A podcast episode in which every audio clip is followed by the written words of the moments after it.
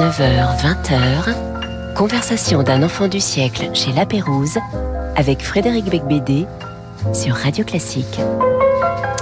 Bonsoir à tous, je suis très heureux de recevoir ce soir Pierre Assouline pour son dernier roman qui est en fait un récit chez Gallimard intitulé Le Nageur.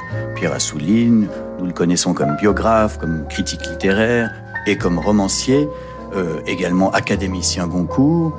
Euh, une œuvre assez importante, même très importante hein, euh, au fil du temps. Il y a même euh, plusieurs pages euh, de bibliographie.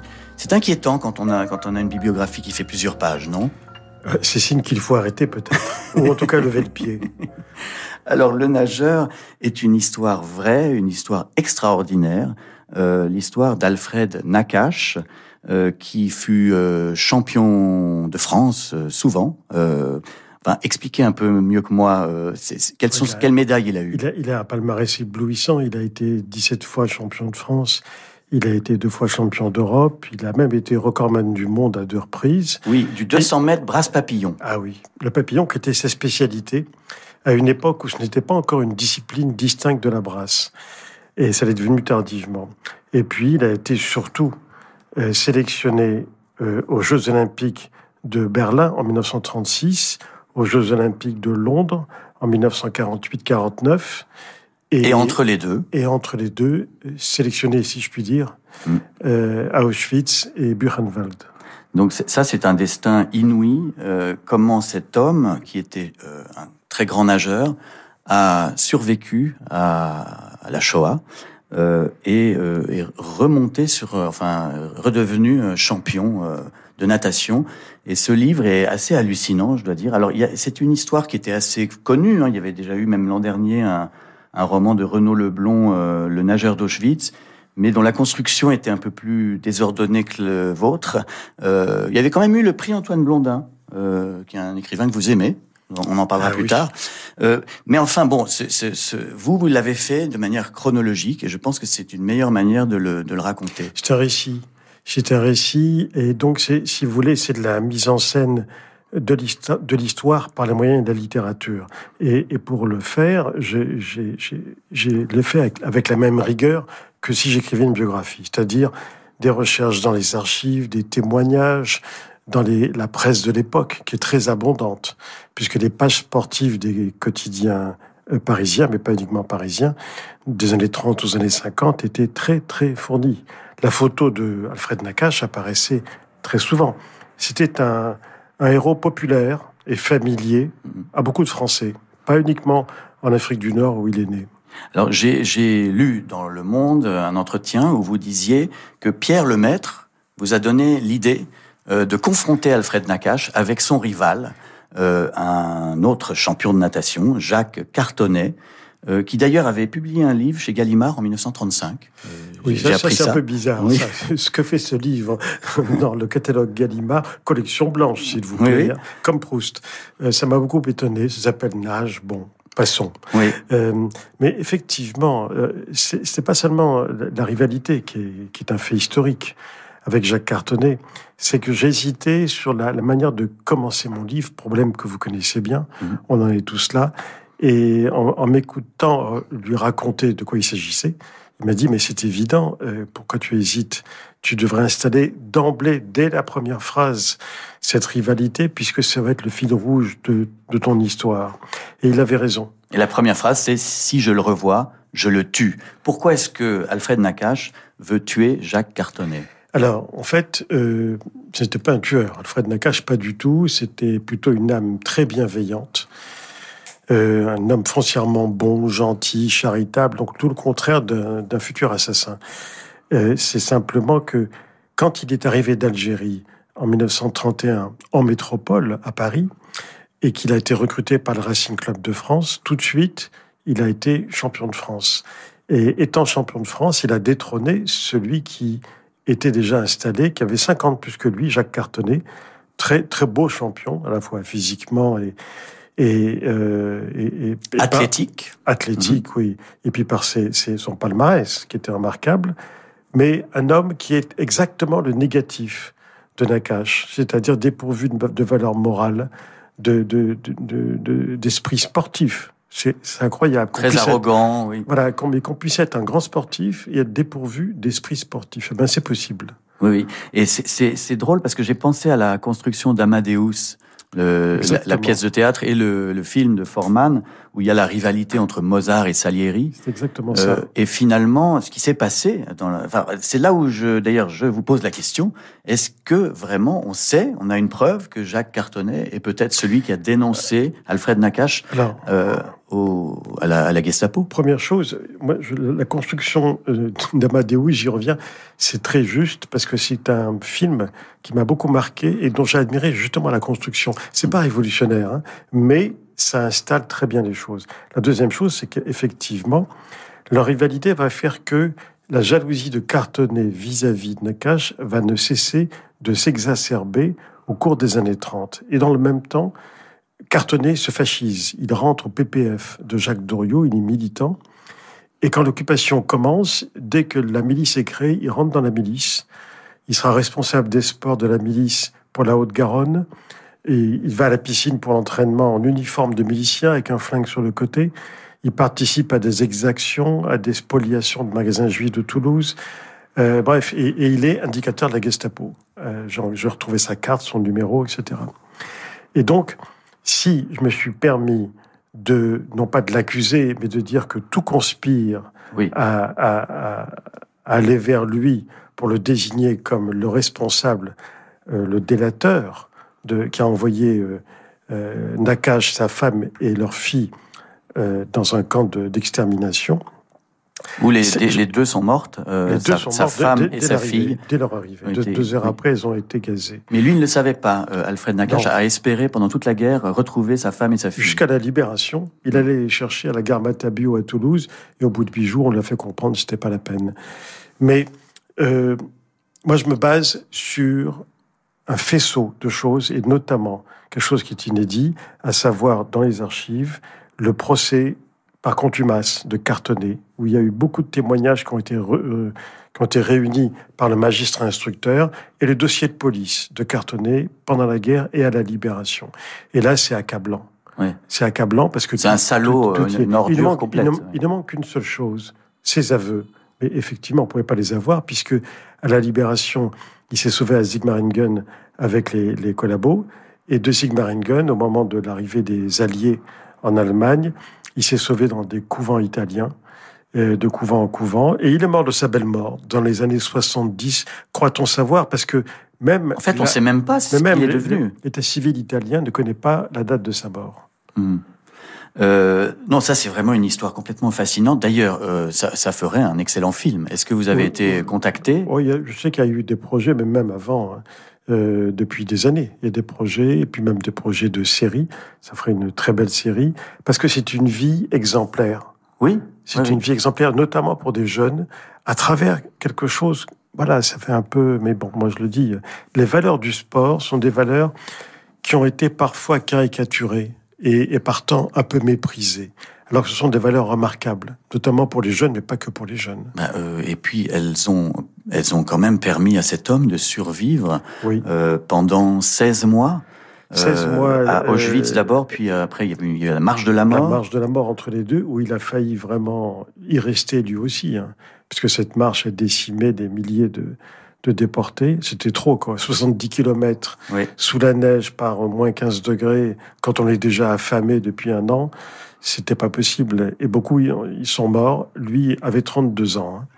Il était, c'était un remarquable athlète, mais enfin, euh, oui, en arrivant à Auschwitz, il pesait 84 kilos de muscles. En repartant un an après, il restait plus que 42 kilos. Donc c'était quand même euh, c'est une histoire euh, hallucinante, euh, de bout en bout, et vraiment, je, je, je, recommande ce qui est, la lecture de ce livre. Frédéric, c'est inouï, et c'est en ça qu'il est aussi unique. C'est le seul sportif de très haut niveau qui a participé à deux Jeux olympiques, et entre les deux, qui a été déporté dans deux camps. Il n'y en a pas d'autres. Il y en a qui ont, qui ont été déportés et qui ont participé à des Jeux après, mais pas qui ont, et qui étaient donc jeunes. Mais il n'y en a aucun qui a fait des deux Jeux Olympiques d'avant et d'après la guerre. Et surtout, quels Jeux Olympiques? Les Jeux de, Berlin. en 36 pour un Juif Bah oui, Euh, c'était et d'ailleurs, il bat les Allemands. Il est, il est devant les Et ça, Allemands. c'est l'humiliation qui Oui. va aussi faire qu'il sera sélectionné dès son arrivée pour les travaux les plus durs. Mm. Parce qu'on le reconnaît. Les Allemands le connaissent très très bien. Ils ont vu sa photo plein de fois. Et puis les Allemands euh, aiment le sport, bizarrement. Ça aussi, je l'ai découvert en travaillant dessus. C'est le statut du sport à Auschwitz. C'est très important. Euh, votre premier choix musical, Pierre Assouline, c'est Franz Schubert. Euh, Fantaisie pour piano à quatre mains avec euh, Murray Peraya et Radu Lupu au piano. Et c'est en 1984.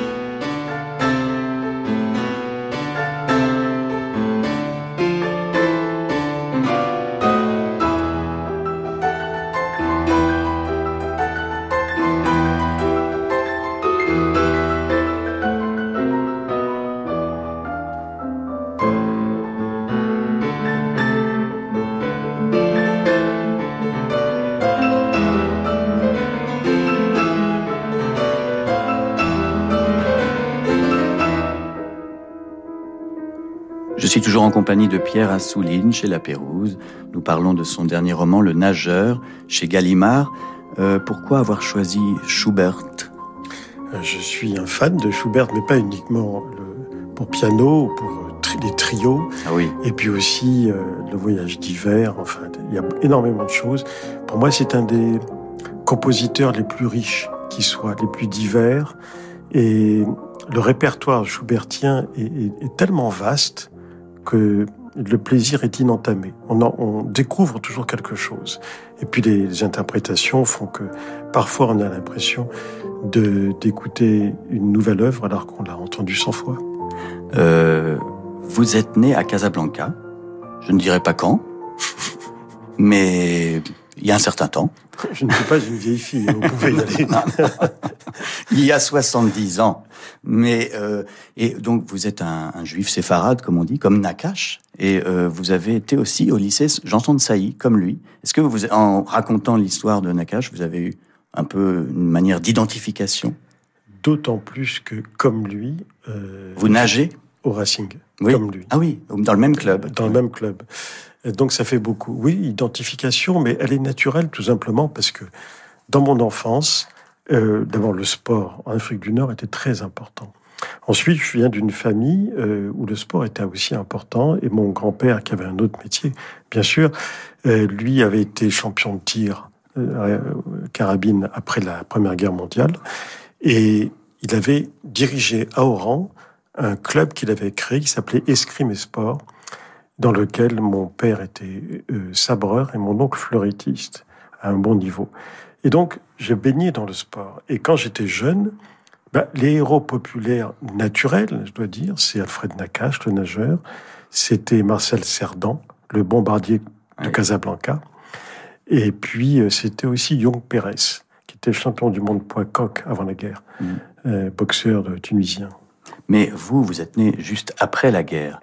Est-ce que c'est de là que vient euh, votre obsession pour, euh, pour ce cataclysme qui a précédé votre naissance? Non, non, non, ça ne vient pas de cette naissance, euh, donc huit ans après la, fin de la guerre, mais ça vient des, très bons rapports que j'avais avec, mon père, qui s'était engagé volontaire à, 18 ans dans, dans l'armée d'Afrique à partir d'Oran avec ses camarades euh, pour et qui a fait donc la campagne de Provence, la campagne d'Italie, la campagne d'Alsace comme un simple euh, petit caporal, mais qui a obéi à sa conscience.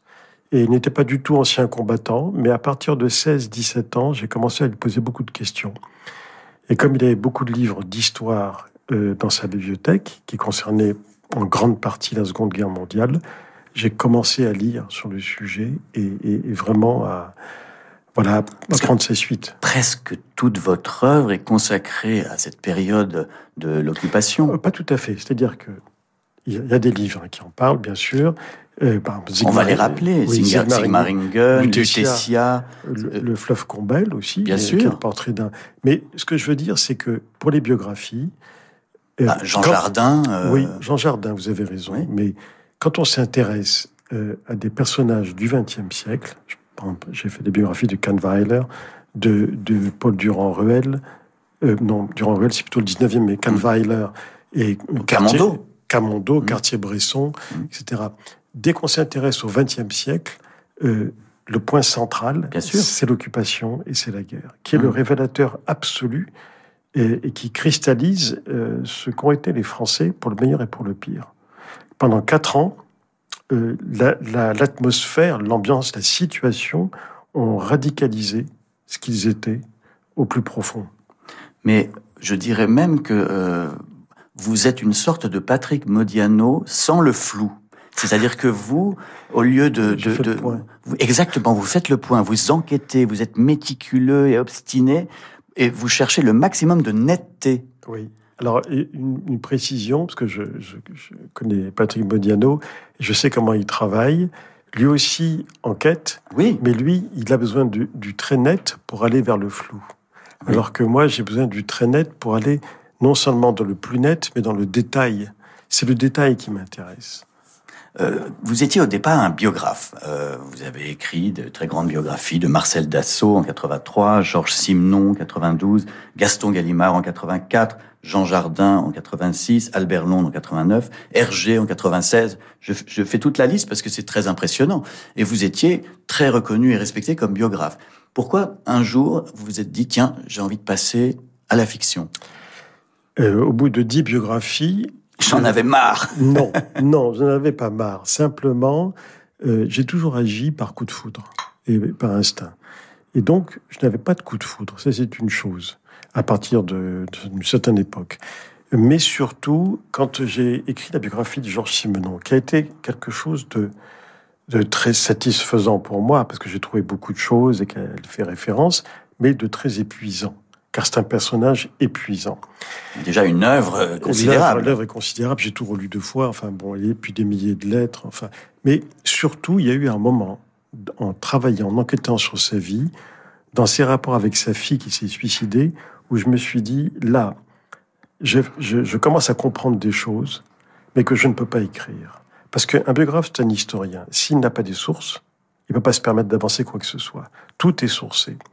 Et là, je me suis dit, tiens, si j'avais été romancier, ah, j'aurais eu la liberté. J'aurais pu. Et c'est ce que j'ai fait. J'ai écrit mon premier roman, après ce, ce, Simon, mon premier roman qui s'intitule La cliente, et qui a inspiré qui est inspiré de certains épisodes de la vie de Simon, mais transfiguré bien sûr. Ah bah alors là, développé, parce que euh, la cliente, dans mon souvenir, c'est l'histoire d'une lettre de dénonciation, donc justement un peu comme dans l'affaire euh, Nakash, euh, il y a une lettre de, de, dénonciation dans ce roman. Alors en fait, Simon a été lié à des choses comme ça Alors en fait, la lettre de dénonciation dont je parle, ça touché ma belle famille. C'est une histoire vraie. Mais j'y suis venu parce que je voulais vérifier beaucoup de choses chez Simon parce qu'il a quand même pas mal euh, aménagé, disons, sa mémoire à une époque. Et notamment dans ses mémoires, il disait euh, J'ai été dénoncé comme juif alors que je suis absolument catholique. Euh, j'ai reçu un jour la, visite de deux policiers des questions juives me disant Vous vous appelez pas Simon, vous vous appelez Simon. Prouvez que vous n'êtes pas juif, vous avez 15 jours. Exactement comme Monsieur Klein dans le film Joseph Lozé, où on voit Alain Delon retourner à Strasbourg, demander à son père, mais tu as, tu as les papiers de, de nos grands-parents, etc. C'est exemple pareil. Donc je suis allé aux archives de Vendée et aussi aux archives euh, de, Paris. Et là, j'ai trouvé des milliers de lettres de dénonciation qui n'avaient même pas été ouvertes. Tellement il y en avait. C'est incroyable. Il y a des sacs entiers qui n'ont pas été ouverts parce qu'il y en avait trop. Il y a trop de boulot. Il y a trop de boulot. Et là, j'ai lu, j'ai lu, j'ai lu, et j'ai finalement trouvé la preuve que Simon disait vrai. Il a vraiment été inquiété, il a vraiment été dénoncé par des confrères du cinéma qui ne supportaient pas que cet homme ait été l'écrivain le plus adapté au cinéma sous l'occupation, qui était jaloux, en quelque sorte. Et là, j'ai trouvé des lettres de dénonciation aussi, qui n'ont rien à voir, et qui touchaient justement ma belle famille. Et avant le passage au roman avec la cliente en 1998, il y a d'abord un passage au récit euh, biographique, c'est-à-dire un peu entre les deux, entre la biographie et le roman, c'est Le fleuve Combel, qui est un livre euh, important, je crois, euh, important en tout court, mais important dans votre vie. Oui, c'est très particulier. En fait, j'avais lié amitié à Paris, à l'époque, avec Lucien Combel, qui avait été secrétaire de Gide, de Drieux-La Rochelle et de Céline, tout jeune, et qui, sous l'occupation, s'est engagé à fond dans la collaboration comme journaliste. Et il a dirigé euh, l'hebdomadaire Révolution nationale, entre autres. Et euh, alors qu'il était un jeune journaliste très prometteur, passionné par la littérature, euh, et ensuite condamné à mort à la libération. Il ne s'est pas sauvé, il est resté là et euh, peine commuée après huit ans de bagne, commuée et, amnistie après. Et je l'ai connu, évidemment, vers la fin de sa vie. À l'époque, il travaillait au Europe il était coupeur de dépêches AFP. Il vivait de manière assez misérable. Et on s'est liés d'amitié tout de suite. C'est quand même fou, parce que je veux dire... Euh, parce que c'est la littérature qui nous a réunis, et en même temps, l'intérêt pour l'occupation. Il avait lu mes livres, euh, mes, mes, mes, biographies, il avait lu un certain nombre de choses, il a vu que je connaissais bien le sujet. Lui, évidemment, était devenu anarchiste, lecteur de Libération, etc. Il avait viré sa cutie complètement. Mais il ne reniait rien de ce qu'il avait fait. Il disait, voilà, j'ai son seul regret, que souvent je lui ai demandé, je lui ai dit, ce que tu regrettes quand même d'avoir soutenu l'Europe allemande et, le nazisme Parce qu'il le disait lui-même, j'ai fait ça. Il, m'a dit, mon seul regret, c'est d'avoir trahi la littérature pour la politique. Hmm. Je n'aurais pas dû. Parce que ma seule voix, ma seule vraie passion, c'était la littérature. Euh, votre deuxième choix musical, Pierre Assouline, c'est encore en allemand. Euh, c'est Jean-Sébastien Bach, deuxième mouvement de la cantate BWV 51. Ça fait, ça fait beaucoup de chiffres et de lettres.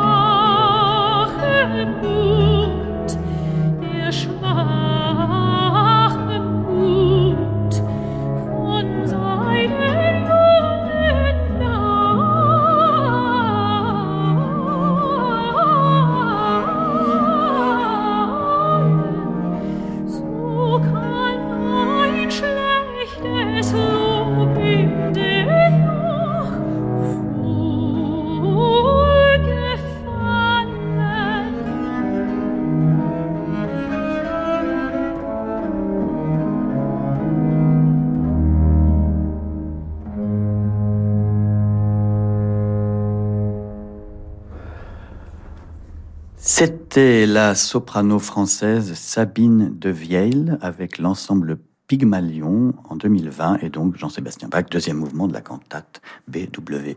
Je ne sais pas ce que veut dire BWV.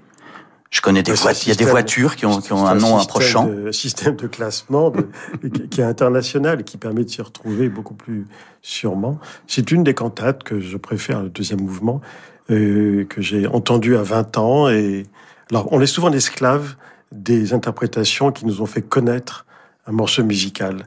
Mais là, ce n'est pas le cas parce que plus plus j'écoute différentes versions et, et ça m'émeut toujours autant. Mais de toute façon, euh, ça j'étais très lié à Cartier-Bresson. Il avait un dieu, c'était Bach.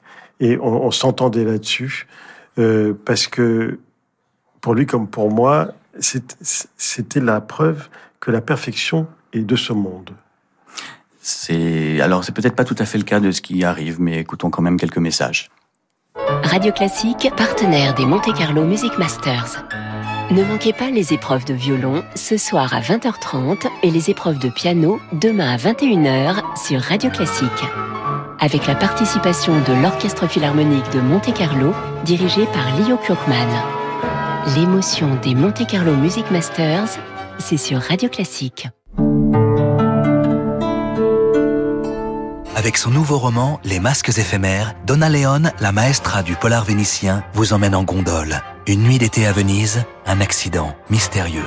Le célèbre commissaire Brunetti mène sa 30e enquête à travers les canaux sombres, loin des clichés en technicolore. Vous allez adorer Les masques éphémères de Donna Leon en poche aux éditions Point. À Paris, le lyrique est à l'honneur pendant le festival du Palazzetto Bruzzane. Le 20 juin, au Théâtre des Champs-Élysées, Karine Dehaye incarne en travesti un Faust inattendu signé Louise Bertin. Quant aux passionnés de Jules Massenet, le 4 juillet sera l'occasion pour eux de découvrir son opéra Griselidis, incarné par Vanina Santoni, accompagné par l'orchestre et chœur de l'Opéra national Montpellier-Occitanie. Découvrez toute la programmation du festival Palazzetto Bruzzane Paris sur bru-zane.com. Bonjour, c'est Alain Duo. Avec Radio Classique et à bord d'un yacht ponant au design raffiné, je vous invite à un festival d'opéra en mer avec des artistes de haut vol. Alexandra Marcelier, la révélation lyrique de l'année aux victoires de la musique. Le ténor Valentin Thiel, Héloïse Mass, la nouvelle Carmen. Le baryton américain Alexander York pour la Traviata, Werther, Carmen et un hommage à Maria Callas. Réservez votre croisière Ponant Radio Classique au 04 91 300 888 sur ponant.com ou dans votre agence de voyage. Vous êtes au volant et vous croisez une Peugeot 208 flambant neuve. Vous vous dites, quel style Puis vous en voyez une autre, et encore une autre. Alors forcément, vous vous demandez ce qui se passe chez Peugeot. Jusqu'au 30 juin, chez Peugeot, profitez d'offres irrésistibles sur des modèles très équipés, comme la 208 style à seulement 150 euros par mois, avec alliage 16 pouces et projecteur LED. LLD 49 mois pour 40 000 km. Premier loyer 3 900 euros pour une 208 style neuve. Réservé aux particuliers si acceptation crédit par. Conditions sur Peugeot.fr. Au quotidien, prenez les transports en commun. Jusqu'à 20h, conversation d'un enfant du siècle chez La Pérouse avec Frédéric Becbédé sur Radio Classique. Nous sommes toujours en compagnie de Pierre Assouline dans un salon tout à fait décadent chez La Pérouse pour parler du nageur, son dernier récit publié chez Gallimard. Alors, euh, j'ai appris des tas de choses, notamment que les compétitions de natation se faisaient à poil au début du siècle. Euh, chez les Anglais, tout s'explique. Ah, c'est vrai ça? Oui, les Anglais, qui étaient des pionniers en matière de natation, euh, au 19e, avaient trouvé que c'était obscène de mettre un maillot et que c'est ce qui les rapprochait le plus, la nudité, de l'idéal grec, parce que c'est quand même très lié à ça. Et euh, ça se faisait couramment, et c'était normal, il n'y avait rien d'extraordinaire. Mais il y a eu un moment où, quand la natation s'est développée euh, dans le reste de l'Europe, on leur a fait comprendre que... Il fallait qu'ils mettent, un, maillot de bain quand même. Euh, vous, vous parlez aussi de la lettre pastorale de Monseigneur Saliège, archevêque de Toulouse, qui a conduit énormément de catholiques à cacher euh, des familles juives en zone libre. Et ça, je m'en souviens parce que mon grand-père m'avait raconté euh, que nous, nous avions une famille qui était chez nous à Pau, euh, dans notre maison, et, euh, et c'était grâce à cette lettre très importante hein, du monseigneur Saliège. Très, alors je, je, la reproduis dans, dans, le, dans le, récit parce que elle, elle, je trouve qu'il faut lui donner le maximum d'écho. il y a monseigneur Saliège, donc archevêque de Toulouse, et, et monseigneur Théas, archevêque de Montauban, qui a fait une lettre semblable. Euh, Pierre Laval et les services de Vichy ont tout fait pour empêcher la diffusion de cette lettre, mais malgré ça, dans les paroisses, dans les églises, ça a été lu, et c'est admirable. C'est une lettre qui dit euh, euh, les Juifs font partie du genre humain, ils sont nos frères, un chrétien ne peut l'oublier. Dans, dans, une période de très grand antisémitisme, c'était courageux de, c'était extraordinaire, dire ça, bien sûr. Euh, une autre chose terrible, alors là terrible, euh, donc Nakash est arrêté à Toulouse, on l'envoie au camp de Drancy, et là on lui offre de le libérer en gardant sa femme et sa fille. Mais ça c'est typique de... C'est purement, purement sadique. C'est la perversité absolue, et euh, évidemment il refuse, ça va de soi, mais euh, à l'arrivée au camp, Là, ce sont, c'est pas les officiels, mais ce sont des déportés qui prennent les bagages tout de suite de ceux qui arrivent et qui sont hébétés par ce qu'ils voient, parce que c'est, dantesque. Et des, un, déporté qui va prendre des bagages, des Nakash, dit à Paul Nakash, tout doucement, lâchez la main de la petite. Alors, elle ne comprend pas et il lui répète, lâchez la main de la petite. Et ben, on comprendra plus tard, c'est-à-dire que euh, avec un enfant, une femme avec un enfant n'a aucune chance de survivre. Alors que Paul Nakash était une athlète de très haut niveau. Elle était une nageuse également, euh, capitaine de l'équipe féminine de, de water polo. comme disait son mari, mais elle peut travailler elle aussi, comme moi. Mais lui non, lui non plus n'a pas compris ce qui se passait parce que c'était. C'était, euh, j'imagine, très difficile d'écrire les chapitres euh, sur Auschwitz. Il euh, n'y a, pas, a pas énormément d'écrivains qui ont osé le faire. Hein. Il y a Martin Emis qui d'ailleurs vient de, de, nous quitter. d'intérêt. oui, qui est un livre très très réussi. Euh, les pages sont terribles, évidemment, mais vous évitez tous les écueils. J'imagine que vous avez dû faire très attention à, à chaque détail. Non, mais c'était naturel. C'est-à-dire que je, je voulais pas. Vous savez, le, livre ne s'intitule pas Le nageur d'Auschwitz. Il s'intitule Le nageur. Euh, parce qu'il ne faut pas réduire euh, cet homme aux 16 mois qu'il a passé en enfer. Il a été un champion avant, il a été un champion après, et sa vie est un tout. Donc il n'était pas question de... Voilà. il y a quand même euh, quatre ou cinq chapitres. Oui, c'est normal. C'est normal, puisqu'il y a le retour, il y a l'arrivée, il y a beaucoup de choses. Mais il fallait que ça reste sobre, euh, parce que j'ai, si vous voulez, j'ai beaucoup parlé de tout ça auparavant, autrefois, avec euh, des gens comme euh, Georges Semprin ou François Nourricier, etc.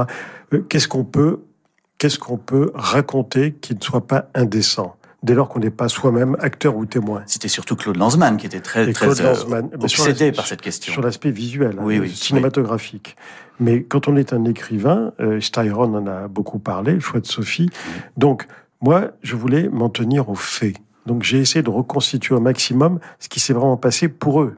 Pas simplement en général, mais je me suis quand même replongé pour m'imprégner le plus possible dans les écrits de Robert Antelme, d'Imre Kertész, de Charlotte Delbo, très important, et évidemment de Primo Levi, puisqu'ils ont été tous à peu près euh, dans des camps similaires. Et, cette imprégnation est ressortie à l'écrit. Euh, alors, euh, sans transition, nous pratiquons dans cette émission un petit jeu. Devine tes citations. Je vais vous lire des phrases de vous et vous devez vous rappeler dans lequel de vos livres vous avez écrit ceci. Mon Dieu. Oui, c'est un. non, en général, les gens sont, sont, assez. Euh, non, mais avec vous, il peut y avoir des pièges aussi. C'est vrai qu'il y a. Oui, bien sûr. Ah. D'avoir tant et tant parlé avec lui m'aura au moins dégoûté à jamais d'envisager l'histoire comme un procès, de l'écrire dans le style des attendus et l'esprit des réquisitoires. Peut-être Lucien Combel. Eh oui, le fleuve, Combel, 97. Voilà un point, un point, un point pour Pierre. Donc, on en a déjà parlé, mais euh, c'est ce qui est dingue, si vous voulez, c'est que c'est Lucien Combel est peut-être pas comparable à Jacques Cartonnet, le euh, le rival de Nakache. Mais enfin, écrire un. Vous auriez pu écrire, par exemple, un, je sais pas, un livre uniquement sur Cartonnet, ou est-ce que vous auriez pu rencontrer Cartonnet Je l'aurais rencontré, parce que j'ai rencontré bien pire que Cartonnet pour faire mes livres, hein, des, des anciens de la collaboration et Bon, passons. Mais non, non, j'aurais pu le rencontrer, mais je n'aurais pas pu lui consacrer un livre parce que je l'admire pas. Ça fait hmm. une grande différence. Euh, je n'admire pas son absence totale de sens moral. Au contraire, ça me détourne de lui. Hmm. Mais ça ne m'empêche pas de reconnaître en cartonné un grand champion. Une autre phrase de vous. Dans l'exercice du mal, qu'est-ce qui relève de la pulsion de mort, de l'instinct de destruction, de la volonté de pouvoir que tout être a en lui, et qu'est-ce qui découle de la formation morale et intellectuelle, du contexte politique, du milieu, de l'idéologie? Peut-être euh, une éminence grise, Jean Jardin La cliente. Ah, la cliente. 98, oui. Et je vous pose la question, parce que c'est une question, hein, donc euh, je vous pose la question que vous venez d'entendre. Est-ce que, alors, qu'est-ce qui relève dans l'exercice du mal, plutôt de la pulsion de mort ou de la formation intellectuelle? Comment on devient un salaud? C'est pas la question centrale de vos livres? Oui, mais moi j'en suis venu à la conclusion que au départ, l'homme n'est pas dans le bien mais dans le mal. En s'améliorant, le mal disparaît un petit peu. Mais le point de départ, c'est peut-être peut-être hein, plus le mal que le bien. Il y a une citation que j'ai souvent empruntée à Georges Semprin, qui lui-même l'avait empruntée au Lazare de Malraux. Je cherche cette région obscure de l'âme où le mal absolu s'oppose à la fraternité. Mmh.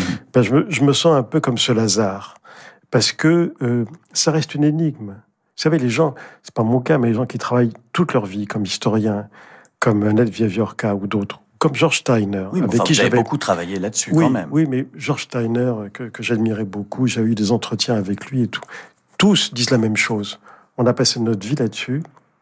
On ne comprend pas oui comment ça a été possible. L'adhésion de tout un peuple à une idéologie mortifère. Oui. Parce que c'est quand même une grande différence avec d'autres idéologies totalitaires qui ne portent pas en principe dans leur programme le, à la fois l'extermination, l'exclusion absolue, la, le, toute cette dimension macabre et mortifère.